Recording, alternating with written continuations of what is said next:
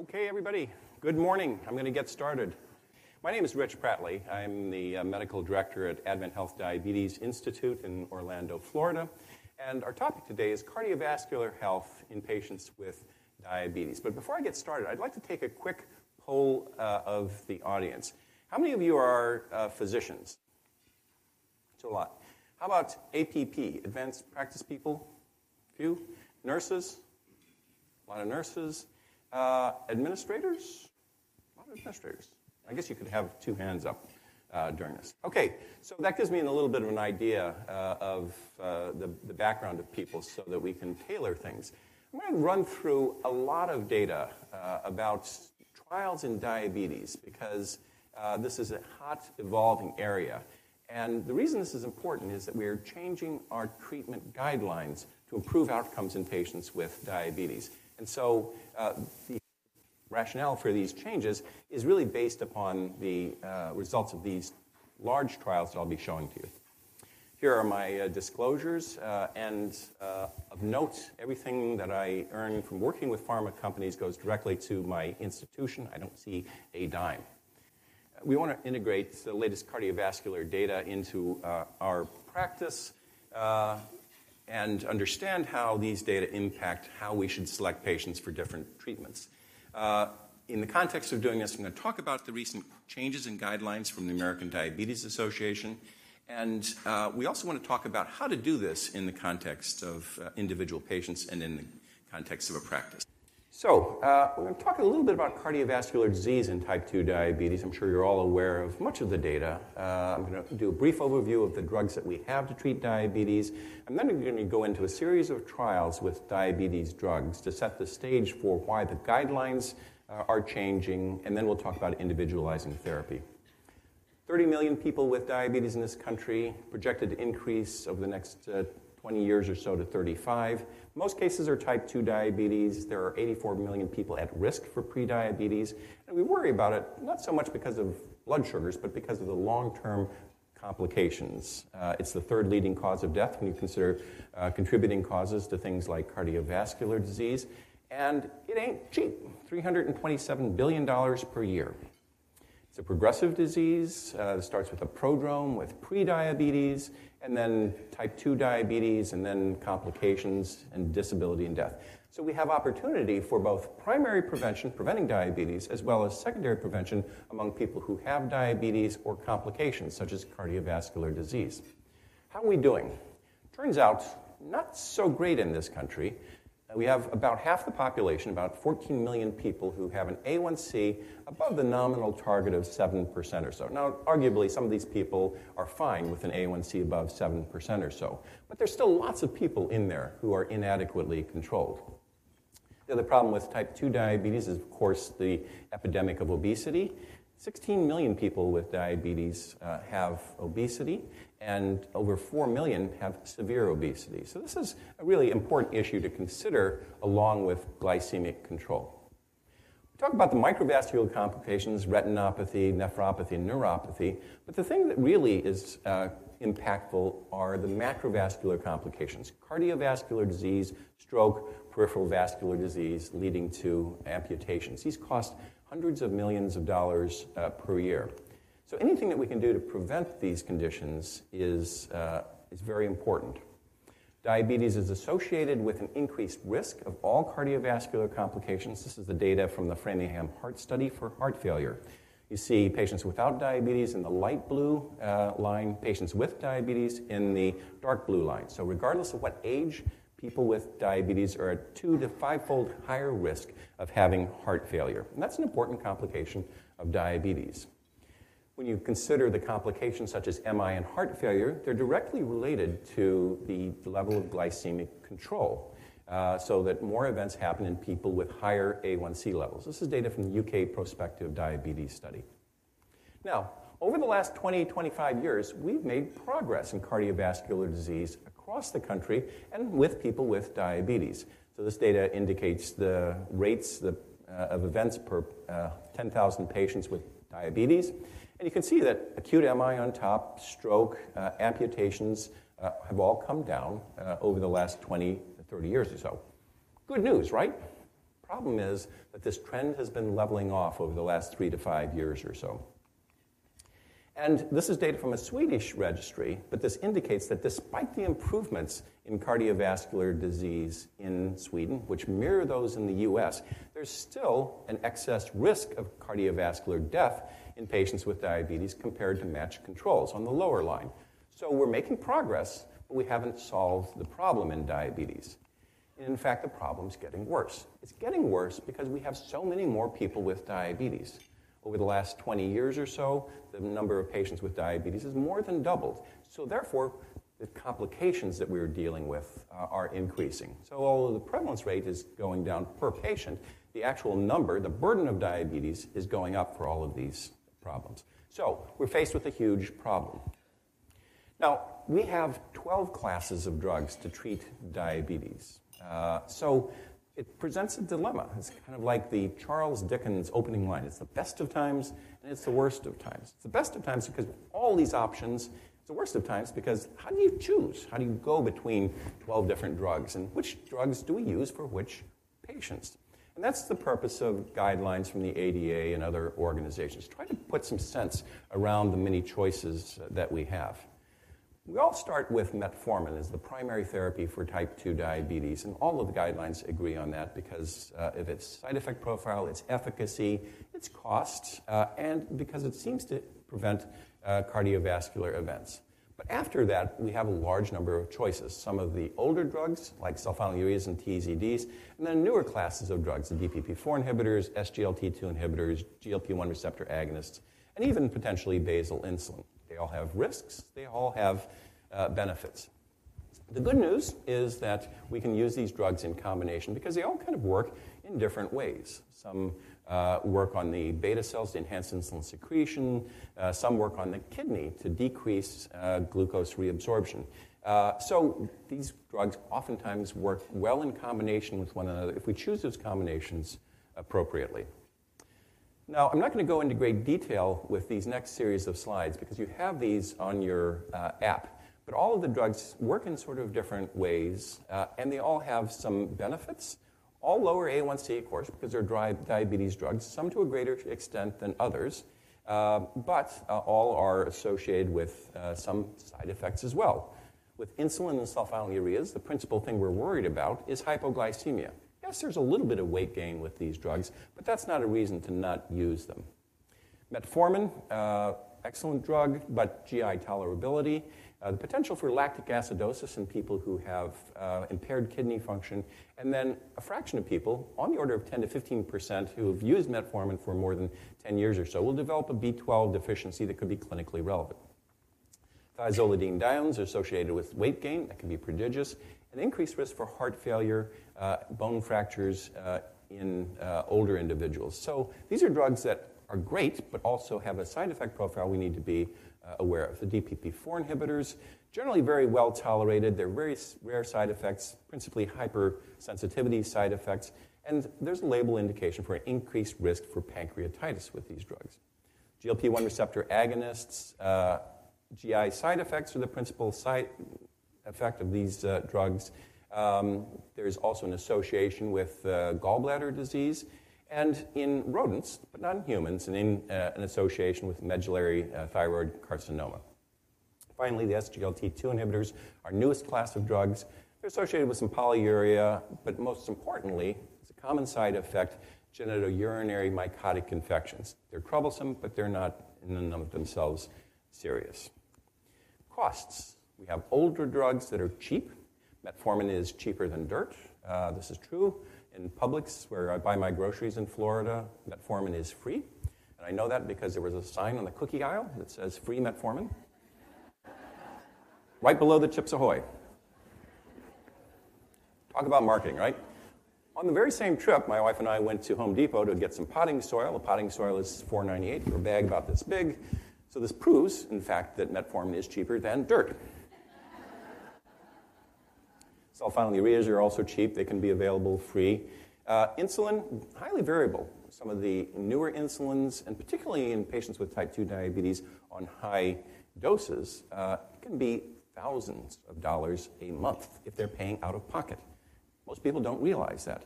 Now, most people don't pay out of pocket, but when you have Medicare patients that hit a donut hole, their cost of insulin can easily go above $1,000 a month. TZDs are relatively inexpensive now, and you can look on GoodRx to find the lowest price. DPP-4 inhibitors are more expensive, as are the GLP-1 receptor agonists and the SGLT2 inhibitors. So this is an important issue for many of our patients. Now, we've had a number of trials over the last few decades that have looked at intensive glycemic control. All of these have indicated that there is a benefit on microvascular complications, things like neuropathy, nephropathy, and retinopathy. Mostly, they've been neutral for cardiovascular disease. There have been some studies over the long-term follow-up that have suggested a benefit. But there's also some suggestion in the ACCORD study that intensive glycemic control, aiming for normal glucose levels, was associated with an increased risk of mortality. So the data are very mixed in terms of glycemic control per se. It certainly seems to help microvascular complications, and it lowers the risk depending upon the lowering of glucose levels, anywhere from 25 to 60%. But for macrovascular disease, the data are really thin. Now, we've come into a whole new era, and this started out kind of by happenstance. There was a publication way back in 2007 by Steve Nissen, a cardiologist at the Cleveland Clinic, where he looked at the phase 3 data from rosiglitazone, TZD. And he seemed to find an increased risk of myocardial infarction in those studies, in people exposed to rosiglitazone.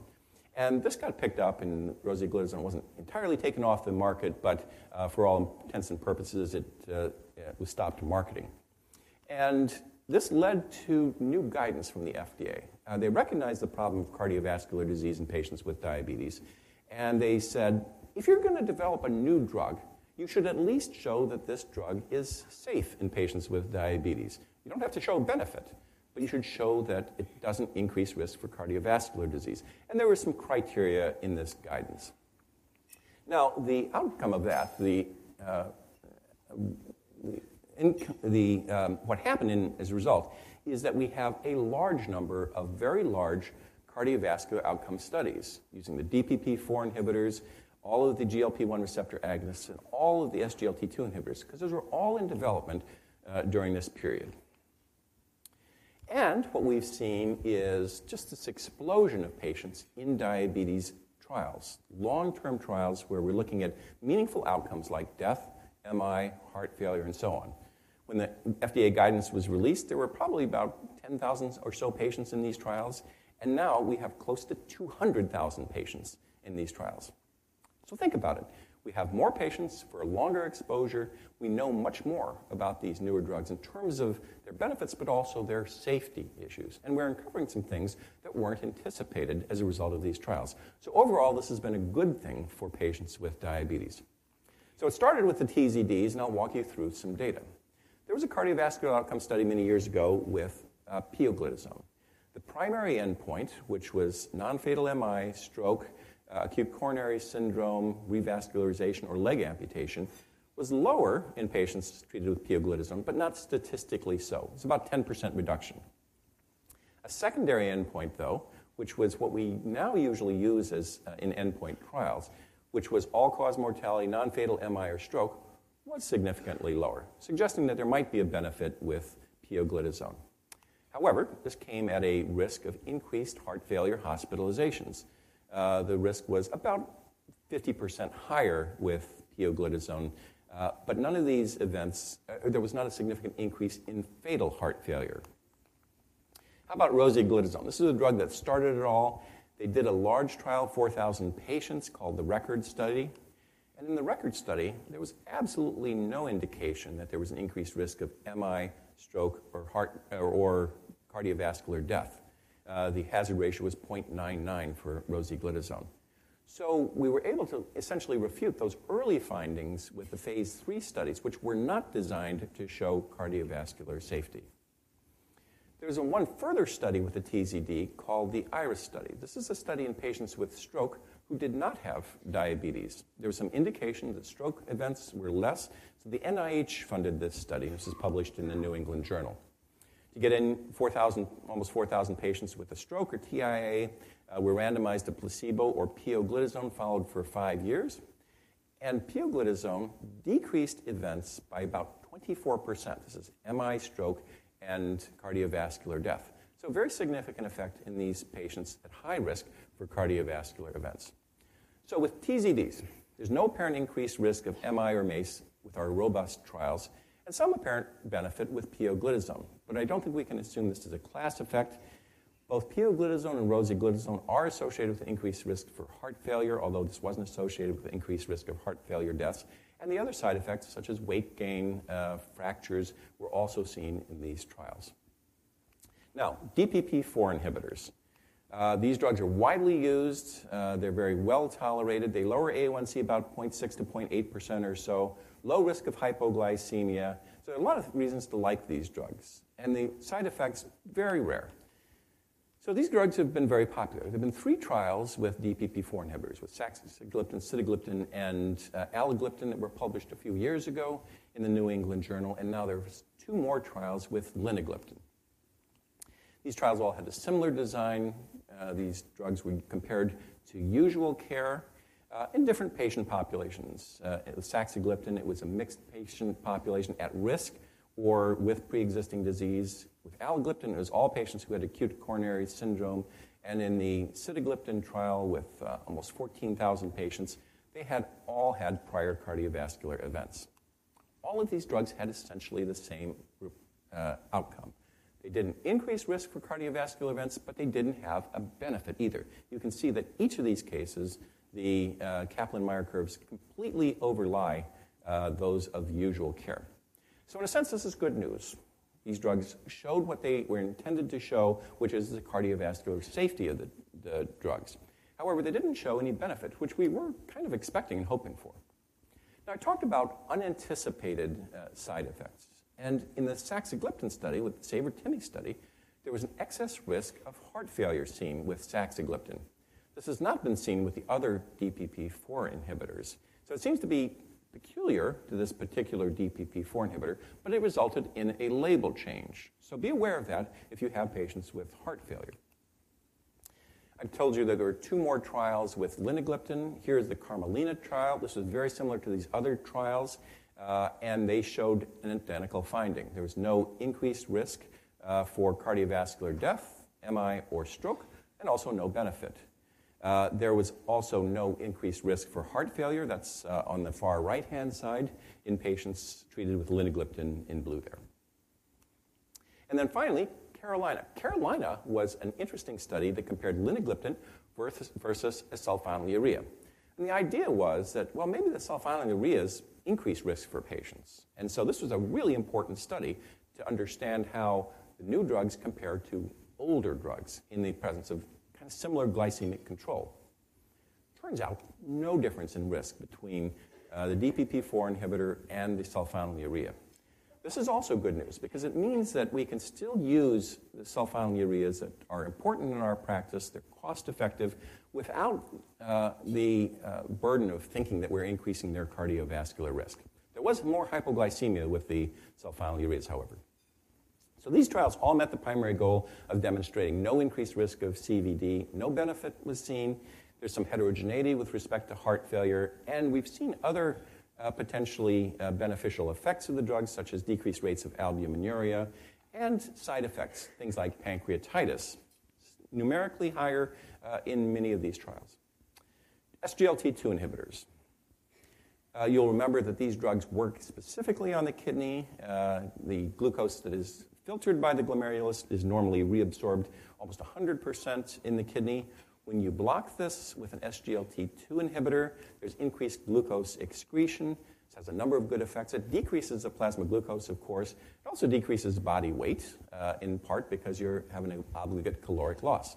They're associated with a decrease in blood pressure, uric acid, and they seem to have beneficial effects on the kidneys. So lots of benefits, and there's some risks. I talked about genital mycotic infections, UTIs, and some very rare risks, such as diabetic ketoacidosis as well. There have been 3 cardiovascular outcome studies with SGLT2 inhibitors that have been completed. all have a similar design. They're all compared to usual care. And these were with empagliflozin, canagliflozin, and with dapagliflozin. With empagliflozin, we've had an unexpected result, and that was that empagliflozin decreased the risk of cardiovascular outcomes by 14%, and that was significant. So that was really good news. We weren't exactly expecting that because this is a very specific effect on the kidney. So it wasn't clear how this worked.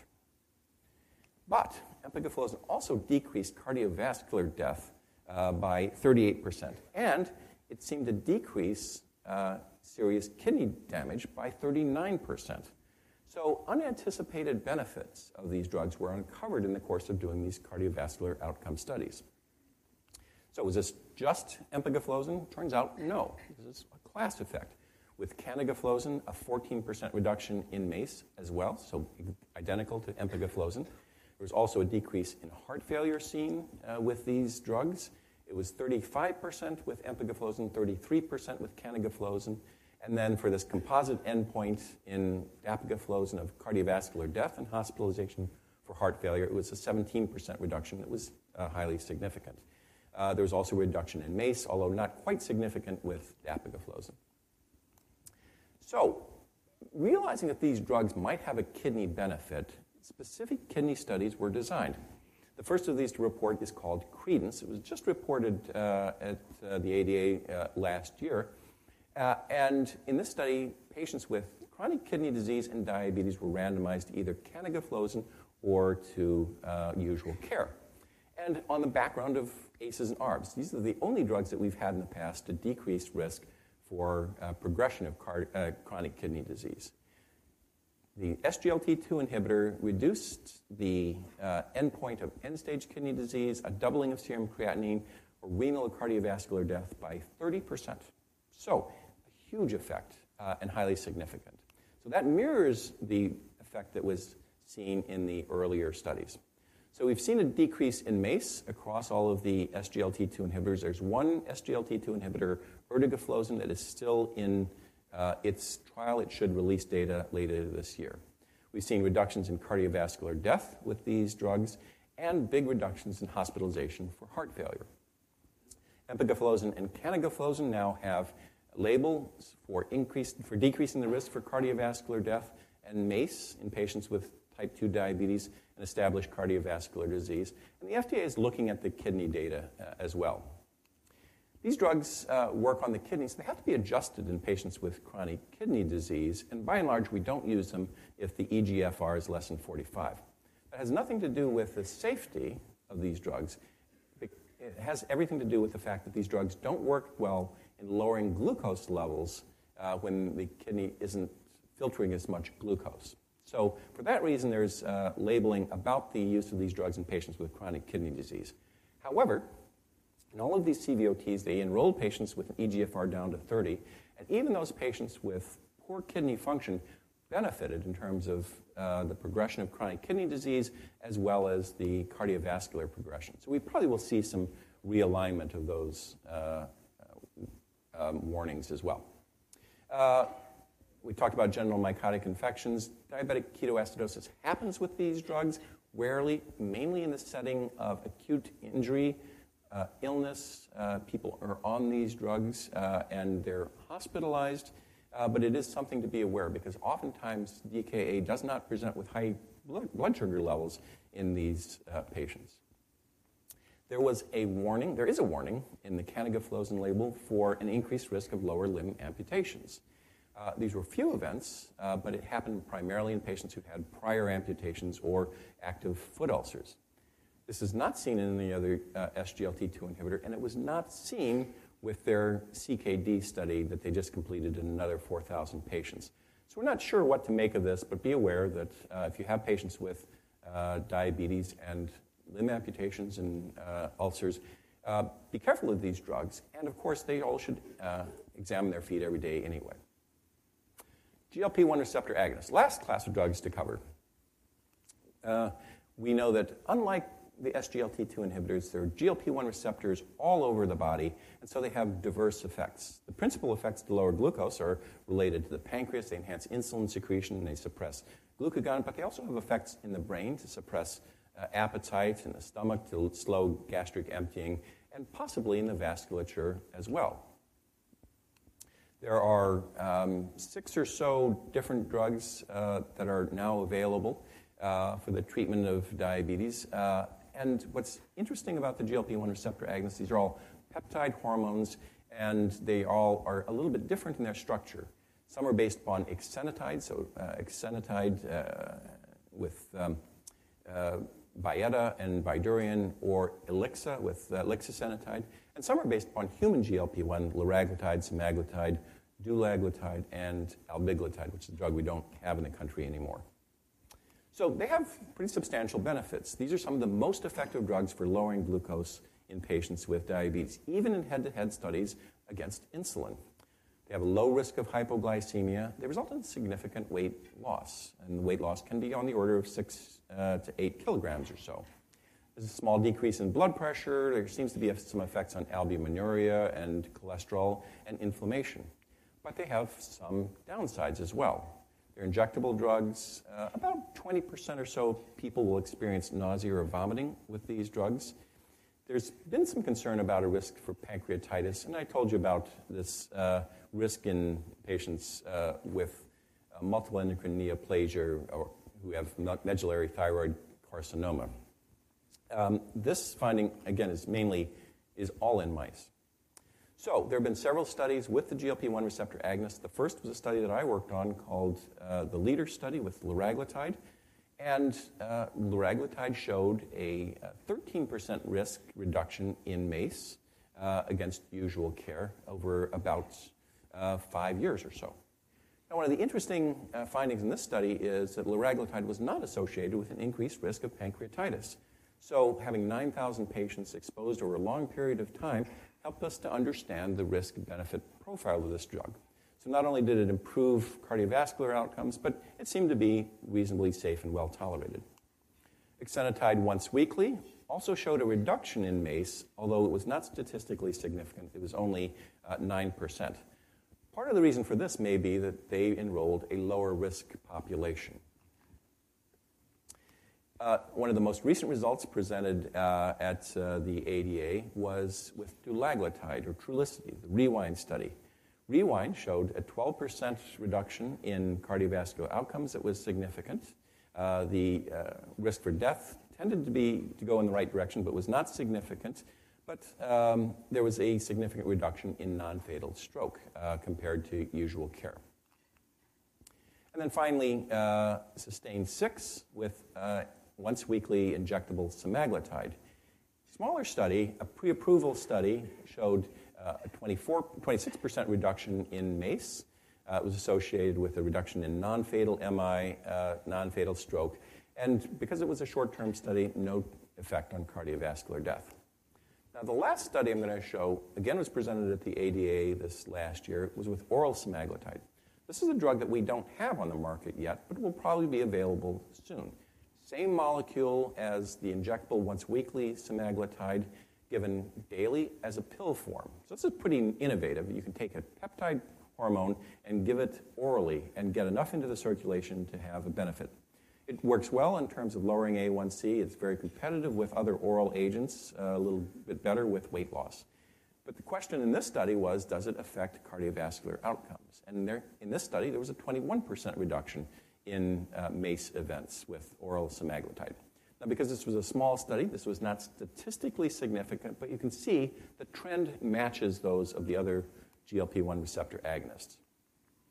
So far, only liraglutide has the indication for cardiovascular risk reduction, but it's likely that the other GLP-1 receptor agonists, particularly dulaglutide, will join that soon. So we've seen a lot of evidence over the last few years. The DPP-4 inhibitors on top, all neutral in terms of their cardiovascular risk, but not showing a cardiovascular benefit. With the GLP-1 receptor agonists in the middle, several of the members of the class showing a benefit, some of them having kind of a neutral effect, but no increased risk with this class. And then with the SGLT2 inhibitors across the bottom, a consistent reduction in cardiovascular events, heart failure, and a renal benefit as well. So what does this all mean for the treatment of patients with diabetes? A whole lot of data. I don't expect you to remember all of that data, but it's been distilled down into new guidelines. For many years, the ADA has an A1C target of less than 7% for most adults. Individualization of care is important, so people who are young with a long life expectancy, with new onset diabetes, you can achieve a more stringent goal in these folks. And for people who are older, perhaps with a less of a life expectancy or multiple comorbidities, less stringent goals, say less than 8% might be appropriate. The American Association of Clinical Endocrinologists on the bottom has similar goals. They're a little bit more stringent than the ADA, but the idea that you can adjust them for the patient profile is retained there as well. When we set glycemic goals, we have to consider a large number of factors, the risks associated with goal achievement, including things like hypoglycemia and other adverse events. Disease duration. For most of the studies, it seems like people who've had shorter disease duration benefit more from intensive glycemic control. Life expectancy. People aren't going to live long enough to achieve the long-term benefits of glycemic control, then we should definitely have less stringent goals. Comorbidities, things like vascular complications, cancer, all work into the quantum about whether or not we should have more stringent or less stringent goals. This is very individualized. And then things like patient preference and resources are important as well. These are things that we can influence. So, American Association of Clinical Endocrinologists, if your entry A1C is less than 7.5% or so, then monotherapy is fine, generally metformin, but you could consider other therapies. But if your entry A1C is above 7.5%, consider dual therapy. The reason for that is that most people won't achieve their target of 6.5% just on one drug. For people who are not at goal, then triple oral therapy or addition of an injectable such as a GLP-1 receptor agonist is called for. And the idea is to ramp up therapy when people don't achieve goal. When the A1C target is higher, when the A1C levels are higher, I should say, and particularly if people have symptoms, then these are usually candidates for insulin therapy or at least triple therapy to get people to goal. Now, this is part of the new guidance for the American Diabetes Association. And the whole concept is almost a continuous quality cycle rather than a linear progression of therapy. So we start by assessing the key patient characteristics. What is their lifestyle? What are their comorbidities? What is their clinical characteristics, their A1C, and so on and so forth, and factors like their cultural background. Consider specific factors that have impacted the choice of therapies, their kidney function, their A1C target, for example, and then have a shared decision-making with the patient to create a management plan. It doesn't matter what you think might be the best treatment. If the patient is on board with that, you know they're not going to take that medicine. And the reasons for non-adherence include things like cost, not understanding what the drug is for, and not understanding what the potential risks are of the drug. And then there are other factors, you know, like the cultural aspect of things. You know, when they come back with a prescription for insulin and somebody tells them, you know, Aunt Maisie had insulin and she lost her legs 6 months ago, people don't take their insulin. So you have to agree on a management plan and then implement that management plan, assess how the management plan is going on a regular basis, and then adjust that management plan. So I had a patient who was not doing great. She was on metformin and sulfonylurea, and her A1C had crept up to the high 8s. Young woman, she should have had a lower target. So I asked her what was going on. Her cholesterol was higher too. And she said, well, I got some hypoglycemia. You know, and she knew what hypoglycemia was. And I said, okay, what'd you do? And she said, well, I've been taking my medicine less. I said, okay, yeah, that's not irrational, right? And I said, so how often are you taking the sulfonylurea? She said, well, I'm not taking that. And I said, how about the metformin? She said, well, I take that about once a week now. And then I said, how often are you taking your statin? She says, I only take that about once a week, too. So although she knew that the drugs were causing hypoglycemia, you weren't sure which one it was and had backed off on everything. So adherence and side effects can impact on adherence, and it may go farther than you think. So I was able to get her back on the metformin, back on the statin, and a medication that didn't cause hypoglycemia, and she came in to goal for all of her factors. So this is important to have this conversation with patients. Ask them about side effects. Ask them about things like hypoglycemia. Now, this is the overall ADA algorithm, and the concept here is that we're now targeting patients for different medications based upon their background. So if you have patients who have established atherosclerotic cardiovascular disease or chronic kidney disease, then we should target them with specific drugs, either GLP-1 receptor agonists or SGLT2 inhibitors, because these drugs have been shown in the cardiovascular outcome studies to result in a meaningful benefit, fewer deaths, fewer MIs, fewer strokes, and fewer hospitalizations for heart failure. So if you have a person who has heart failure or chronic kidney disease, the first choice is probably an SGLT2 inhibitor. If on those drugs the patient is still above the A1C target, then it's quite reasonable to add on the other medications. So they start off on a GLP-1 receptor agonist. You can add an SGLT2 inhibitor if they're not at their glycemic target. Or conversely, if they're on an SGLT2 inhibitor, not at goal, you can add on a GLP-1 receptor agonist. These two classes of drugs work in totally different ways, and there's and so your A1C lowering will be more. And we don't think that there's any interaction that would interfere with their cardiovascular benefits.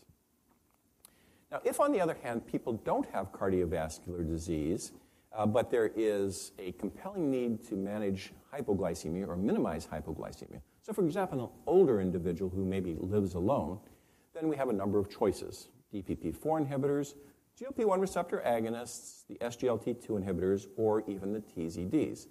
TZD may not be a good choice for an older individual, but they may be a better choice for a younger individual. If there's a compelling need to minimize weight gain or promote weight loss, which means virtually all of my patients with type 2 diabetes, I don't know what about your patients, then the drugs that cause the most meaningful weight loss are the GLP-1 receptor agonists and the SGLT2 inhibitors. And again, those can be used in combination. There are now several trials that indicate that the weight loss is greater with that combination than it is with either drug alone. Finally, if cost is a major issue, then in addition to metformin, we can use sulfonylureas, and we can use those with a pretty good sense that they don't increase risk for cardiovascular disease, at least for glimepiride, which is usually the drug that I use as a sulfonylurea anyway. You could also use TZDs. We've seen evidence that pioglitazone is associated with a decrease in cardiovascular events. So for patients with diabetes and cardiovascular disease who can't afford, or insurance doesn't cover the more expensive GLP-1 receptor agonist or an SGLT2 inhibitor, I think you can in good conscience prescribe a TZD to those individuals. And if their A1C levels are still above target after 3 months or so, you can add on the sulfonylurea to them. So we talked about the guidelines. We talked about the data that backs up those guidelines. How do we do this on a practical level for individual patients? Well, first, we have to look at the patient. Do they have atherosclerotic cardiovascular disease? They have heart failure. They have chronic kidney disease. These all impact on which drugs we might choose. Do they need weight loss? Are we worried about cost in these people? And what about hypoglycemia risk? By the way, I don't know if you guys talk to your patients about the cost of medications. I have a lot of patients who have a lot of side effects with the newer drugs, like even the DPP-4 inhibitors. It's almost like they read the label. And I think they did, because I think they're afraid to tell you that they can't afford medications, or embarrassed to tell you that their insurance doesn't cover them. So I make it a point to ask my patients, did you have any problems getting the medications? Is the copay okay for you? Yeah, there are different copays for different tiers of drugs, and even what we might think is not a huge increase in the copay for some people is a big, big deal.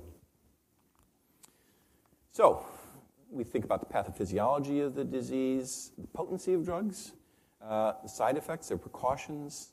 How about the perks, added benefits, weight, blood pressure, cardiovascular, renal, the practicalities, tablets versus injections. Can you get patients to take an injection? Sometimes a once-weekly injection is preferable to taking something every day. Do they need extensive blood glucose monitoring? They certainly do if patients are on daily insulin with every meal. But with the newer drugs, where they don't cause hypoglycemia, you can back off on the glucose monitoring considerably. And then finally, price. Are the drugs branded? Are they available as generics? Is there good insurance company? Is there coverage? Is there not good insurance company coverage? So primary care docs are stuck in the middle, essentially. 90% plus of individuals with type 2 diabetes have their diabetes managed in primary care. There are not enough endocrinologists to see nearly even all the new patients with diabetes. So, and they don't want to. So ball's firmly in PCP's court. And this is going to be increasing over time with the growth of the aging population, the increase in the number of patients with diabetes. And unfortunately, diabetes management has become more complex. We have more medications, as I pointed out. We have more things to think about. They have background disease. What drugs should we choose for what people? What drugs should we use in combination? It's complicated. There are patient barriers to effective diabetes treatment. We talked about adverse events, treatment characteristics, getting people to take injections, education, income, insurance, and cultural factors. Clinician-based ones, are you comfortable with injectable therapies? Are you not? Can you get your team comfortable with injection therapies? They have a lot to offer. And my advice is really get comfortable with insulin and the GLP-1 receptor agonists. You can improve the outcome in your patients. And then complex patients, people with multiple comorbidities.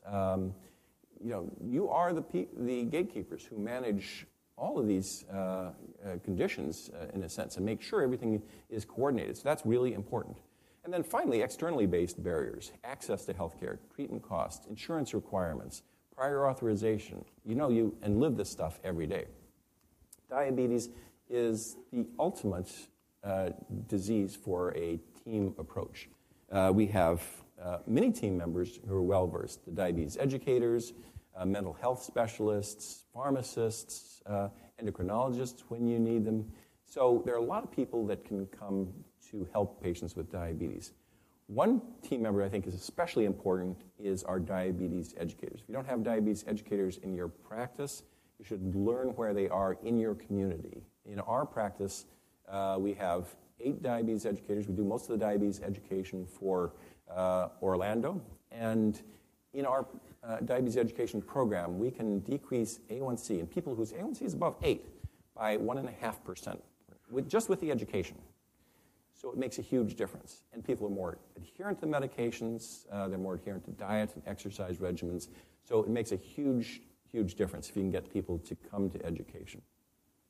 It's part of the ADA standards, and it's not just about blood glucose monitoring. It's about the medications. It's about nutrition. It's about exercise. It's about psychosocial things. Here's a quote from one of the diabetes educators. When patients understand what's going on with their body, they're so much more likely to do things that they can help control their diabetes. So they take the time, we take the time to explain in detail and help them work through the emotional issues that are holding them back. We can help them see the behavioral changes are doable. I can't tell you how many people in our diabetes education program have kind of come kicking and screaming into education. I don't want to know. I've read on the internet. I know what to do. I know what I should be doing. I just don't do it. And at the end of their education program, they say, I'm so glad I did this because I really learned something. It's different things for different people, but in every case, they're moving forward. Pharmacists can help. What medications are covered, what resources are there for assistance. Social workers can help with that.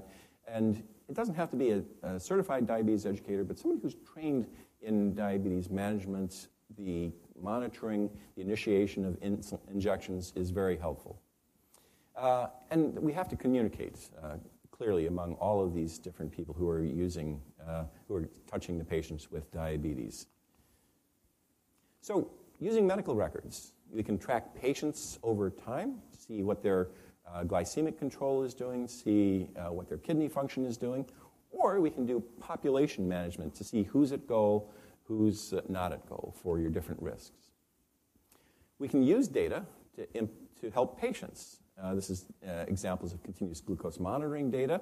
On the left-hand side is actually blood glucose data that's integrated in an app called Gluco. And you can see at different times of the day, you get a different profile. And on the right-hand side, you see continuous glucose monitoring data.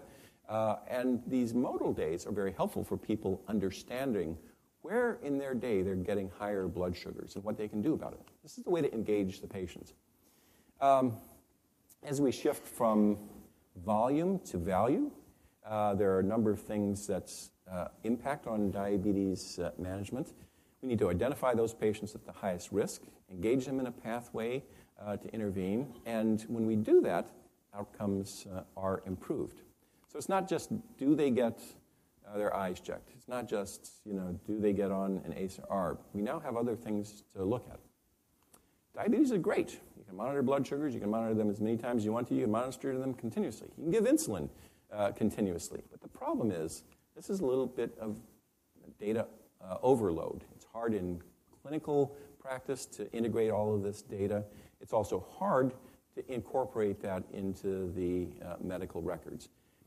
Now, on the bottom it says not all patients are tech-savvy. That's true, but you'd be surprised how many people can adapt the technology and really use it to their advantages. This is true for continuous glucose monitoring. We recently completed a study in older patients with type 1 diabetes. We just gave them a continuous glucose monitor and looked at outcomes like hypoglycemia. At the end of 6 months, 81% were using that CGM 7 days a week, and most were using it 7 days a week. So virtually everybody was using the CGM, and 89% were using the CGM to make insulin adjustments. So they can adapt to technology just fine, thank you. So the bottom line is we have diabetes care standards, our patient-centered medical home standards to create a patient-centered, team-oriented approach to diabetes management to improve both individual patient outcomes as well as population health. And in doing so, we're improving care and lowering cost. So I've tried to convey that diabetes is really complex. We have a large number of options to treat diabetes. Metformin is still foundation therapy, but some of the new cardiovascular outcome studies have showed that SGLT2 inhibitors and the GLP-1 receptor agonist have specific benefits to lower cardiovascular and chronic kidney disease outcomes. We have to weigh the risks and benefits of each treatment and individualize therapy for each patient, and address the cardiovascular outcomes. Good. All right. We are at the end of our time. I will be happy to stay behind and answer questions. If anybody has questions, you're welcome to come on up. I thank you all for your attention, and have a good rest of the meeting.